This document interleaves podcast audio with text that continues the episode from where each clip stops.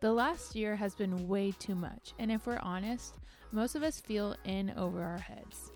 So, in this week's conversation on Let's Chat, join Ray, Annalyn, and Charles in a conversation centered on what can interfere in our lives and cause us to resist God.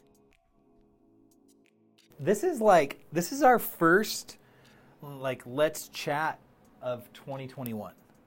And I don't I don't know. Like I feel like this this new year needs some new people in it. And so uh, I'm Charles. If we haven't met yet, uh, we have Annalyn over here, and Ray, who leads one of our small groups. And today, uh, you're joining us. We are chatting about the things that help make Christianity distinct. So we're going to be talking a little bit about God, a little bit about the mission or purpose of of God, as well as the community um, of God. And so uh, today, as we kind of kick off into this, the question I have that's on top of my mind is where did your idea or your perspective of God come from? What, where, where did that come from for you guys? Um, the perspective, the idea. Yeah, like yeah, when you think about it, like where did that where did that come from for you? Uh, my family was pretty legalistic in ways, so they're really strict, very on behavioral things of like do this, don't do this. My grandparents were immigrants and they were raised in Catholicism, and then they converted. Where are your grandparents from? the Philippines. Okay. And so their idea of Christianity was similar to Catholicism, where there's a lot of rules and things you have to do. And so God was someone that had a bunch of rules, and that was The a God rule I keeper. yeah, until I was like 12, and I started discovering that relationship for myself. Cool. Yeah. That's cool. So we'll come back to that because I think that's a cool thing to understand. So you had this kind of legalistic process. Mm-hmm. Ray, what about you? Like, where did your idea? What like what what has shaped your idea about God? It was the it was the same thing for me. You're Uh, you're from the Philippines. And Yes, yes. Um, no, uh, I yeah, I did come from more of a legalistic background. Uh, my mom's background of faith was Catholic, and my dad's was Greek Orthodox, which I, I wish I could say more about like what that is, but it's uh, it's seemed similar to Catholic to me at least. That's mainly what I grew up in, um, and I had that same idea of God. It's just it was a bunch of rules, a bunch of things I had to do, um, so that was it. Were there any like you both talked about that? Any unique distinctives about like what you remember? Because you mentioned you're like 12 or something growing up. Like that you like if you could like characterize what God looked like, what He felt like, what He sounded like. Like could you like name those things? I'd say frustrated. Frustrated. Yeah, it, and that that was my experience for the most part because I didn't mind the rules. Like I was cool with rules, but I couldn't like I tried really hard to to maintain them, and I might have said that on here before, and it was frustrating because I couldn't. And so I imagine God was just as frustrated as I was. And you're uh, you're a one on the Enneagram, right? Yeah. Okay. So rules and reforming things. That's kind of your your bent. Okay. What about you, Annalyn? So I guess if we're talking Enneagram, a lot of it was shame. It was like if I messed Mm. up, this was like permanent on my skin. And it wasn't until I was 12 where I feel like it went from this ghostly figure or this picture on the wall that told me what to do. And then when I was 12, it became someone I knew. And then we can talk more into that. Um, but definitely, like, if I strayed away from that, Yeah. I messed up everything. Because my grandma was someone who was like, instilled in me that I wouldn't make the same mistakes as my parents and I would do things better and I No would pressure. be Christian. Yeah.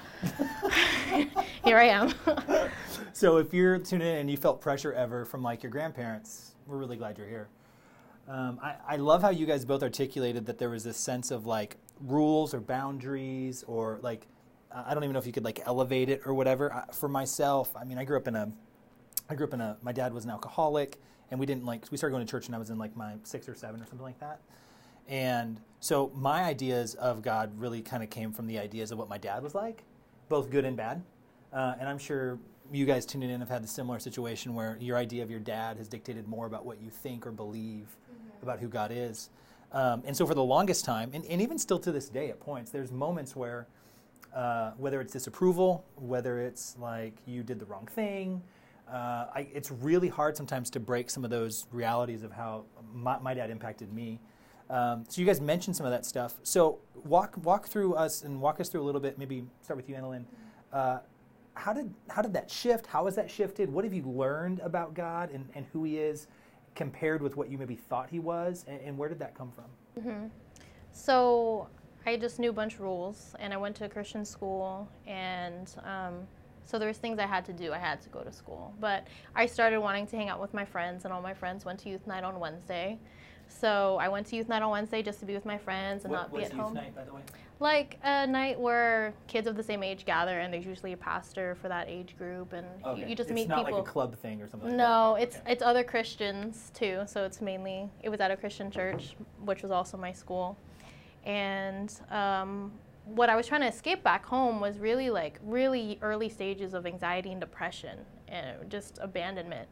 And um, I went to this group to just be around people, and they just so happened to be Christian. I so happened to went to a Christian school, um, and I started learning things about Jesus, the Son of God, and how Which is a weird statement. by the way. Weird. It's just like So weird. That's such a weird statement. and how he did this thing and he died and christmas was about him and um, it was i started stepping into like being open about it and then praying about it like teach and the ways that they were teaching me to pray and i started feeling like life coming from the inside of me and um, i guess what your soul and your spirit is uh, how we say it and um, it became more of a relationship. He became someone. It wasn't this figure on a picture that like just told me what to do. It was just someone who was like speaking to me from my soul. And it's like you can't really describe it unless you experience it yourself. But I never really looked back since then, and I, that's the same voice that I am guided by every day. That's good. You said something I thought was really interesting because you, you highlighted there's like this transition point in your life where like that became real. I think um, not to like go away from that, but to come around maybe in another way to go, why why would God be valuable to you?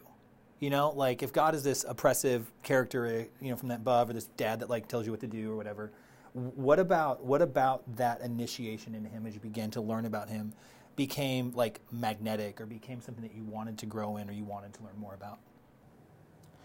Um, yeah, I'd say it was kind of coming to realize. I mean, my journey, if I could just start there, it was uh, it was interesting because I came from that legalistic background, like I said, and then eventually uh, I went to some like some church stuff. I came to Eastside a few times, and the message I got doesn't mean I interpreted it correctly. It was like, oh, there's grace. So I was like, oh wait. So we could do whatever we want. is what it means. is what's going on here. Like that's what it is.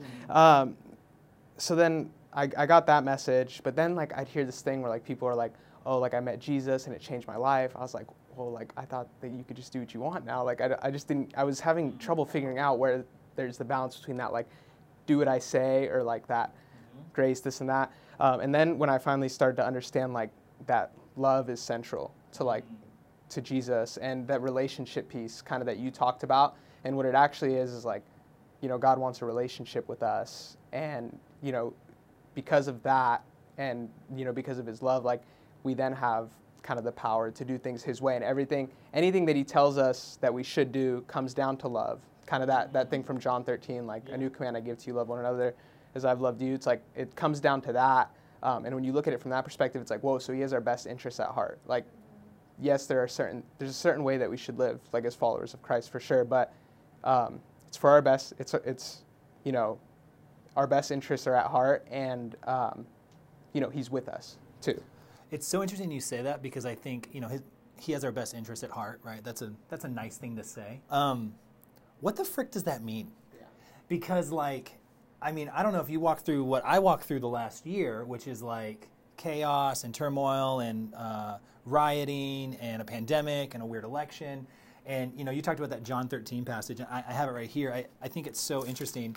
It says this. It says, uh, so, "So now I am giving you a new commandment: love each other just as I have loved you. You should love each other. Your love for one another will prove to the world that you are my disciples."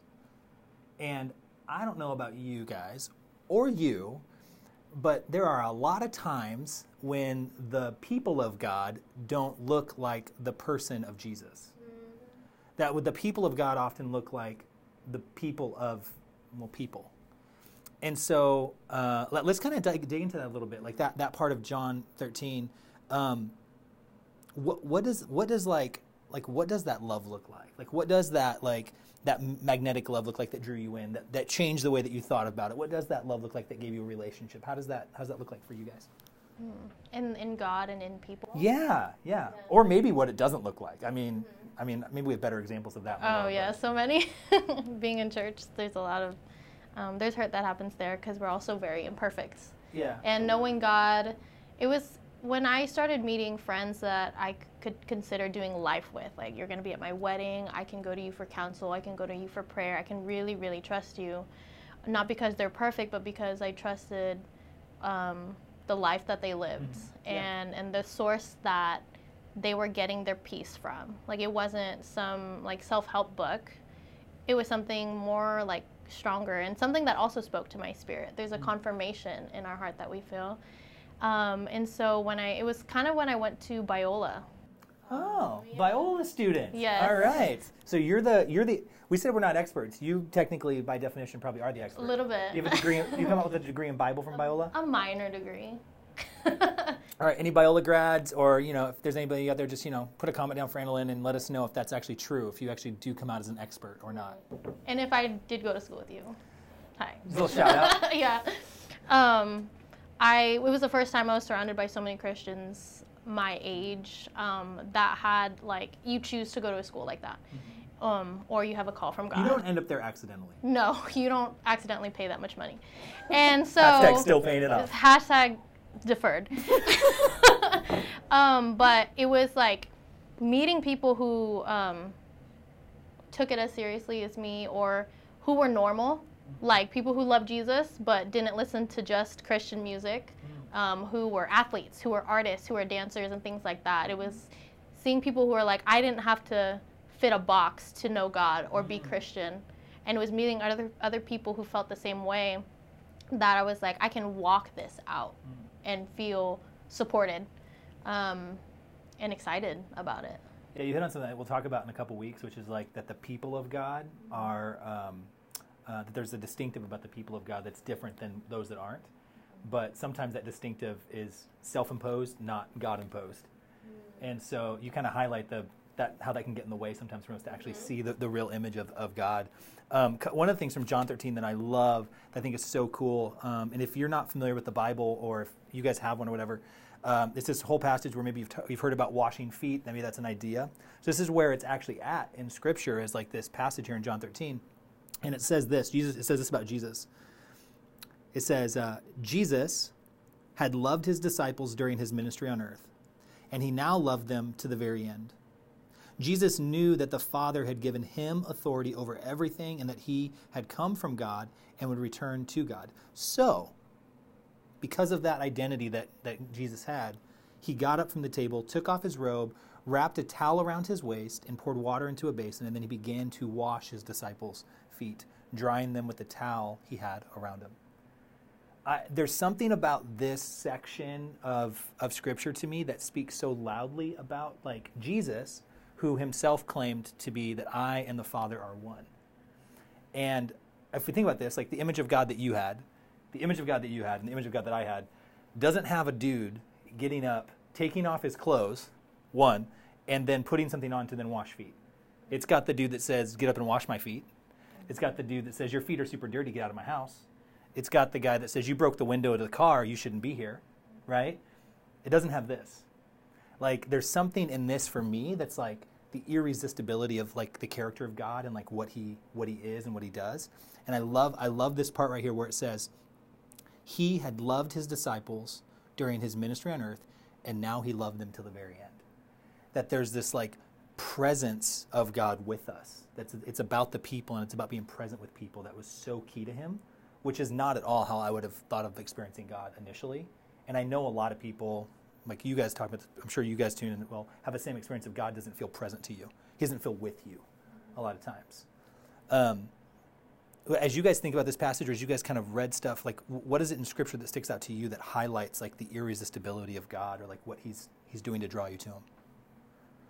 Um, I think. I mean, I think it goes kind of back to what I was saying earlier about like how, you know, when we lean into the love of Christ, like how that just drives us to to change and become more like Him. And like I see that in that, this passage, uh, where He's kind of having that like it's kind of this last thing before He goes to the cross, and He's He doesn't sit there with those guys and be like, "I'm God, so obey me, do everything I said," you know. Um, he said, no. He basically what he says is like, "I love you. You've seen that." They hadn't seen anything yet because he hasn't gone to the Yeah, cross. But yeah. like he's like, you've seen that I love you, Yeah.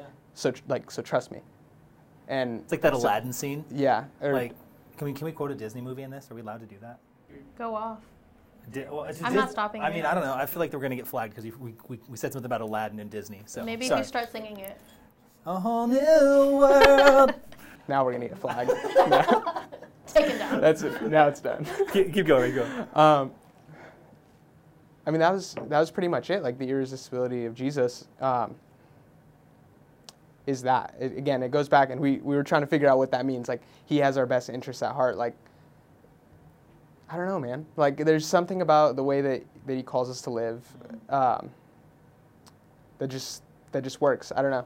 Like you you could you could take over there. And, I mean, I I mean, I don't know. I, I think what you just said though, of like, if if God, if the example of God that we have is Jesus, uh, one that throws a lot of ideas of what I think God could be into like a a, a frenzy. Because I'm like, wait, he could be human. Oh wait, he could live on Earth. Oh wait, he could interact with humanity. Oh wait, that's a lot of things that like I don't necessarily think square a lot of times as we think about God. Um, the other thing that was really interesting what you said, Ray, um, and I think just coming out of 2020 and like the chaos of the year is what kind of leader of a group of people like will let himself be naked in front of them in order to serve them like that to me is such a powerful image of god that says i will i will bear everything before you so that i can serve you not i will bear everything before you so that you serve me not i will bear everything before you so that we feel this like connect but i will bear it so that i can actually step into the space where you have need where you have reality to, to walk with you um, I feel like there's something so powerful about that, and we expect that from the best leaders that we have. Right. Yet we often don't get it, which is a whole other conversation. But uh, what do you think, Annalyn? What, are, what are your thoughts? Um, I think what's so irresistible about God is he's so countercultural. So what you were saying, like there's these characteristics we desire and expect of leaders, but we don't necessarily see. And now we're reading it in this book of this guy Jesus who claims he's the Son of God, and um, that's what's so irresistible. It's like how it's like there must be something different because if you look at the fruit of his labors or um, the reactions and the actions taking place after these events, you see crazy change in people's lives. You see actual healings, and it's like, man, this dude does not make sense, but he's but he's got the receipts, kind of thing. So that's that's like okay, like I'm triggered. Like, how can I know more? How can I feel this? How can I replicate this in like today's setting? Because we believe that the Bible is living, breathing today. So I think I'm getting hyped just thinking Yeah, about it. I love it. I love it. I, you know, we're going to talk more about that as we talk about like the mission of God and what He brings. I think for today's conversation, I think the big question that like I know we've we've wrestled with, but I'd invite you guys to wrestle with that are tuning in is uh, is this is um, what where where is it in your life that you've seen God like show up in a way that surprised you, and and what is your current picture of God? And do you even know where to go to get solutions or answers to that? We'd love to hear you, you know, respond in the comments or even just shoot us a DM on our Instagram. We'd love to interact in that space to help walk with you, to help uncover kind of this God, this Jesus character that we're talking a little bit about today. And uh, invite you to join us back here next week for part two of our series on Let's Chat. So you guys have a good week. Want to learn more about Ethos and ways to get connected here? Check out the link in our bio or simply follow us on Instagram at ethos underscore ECC.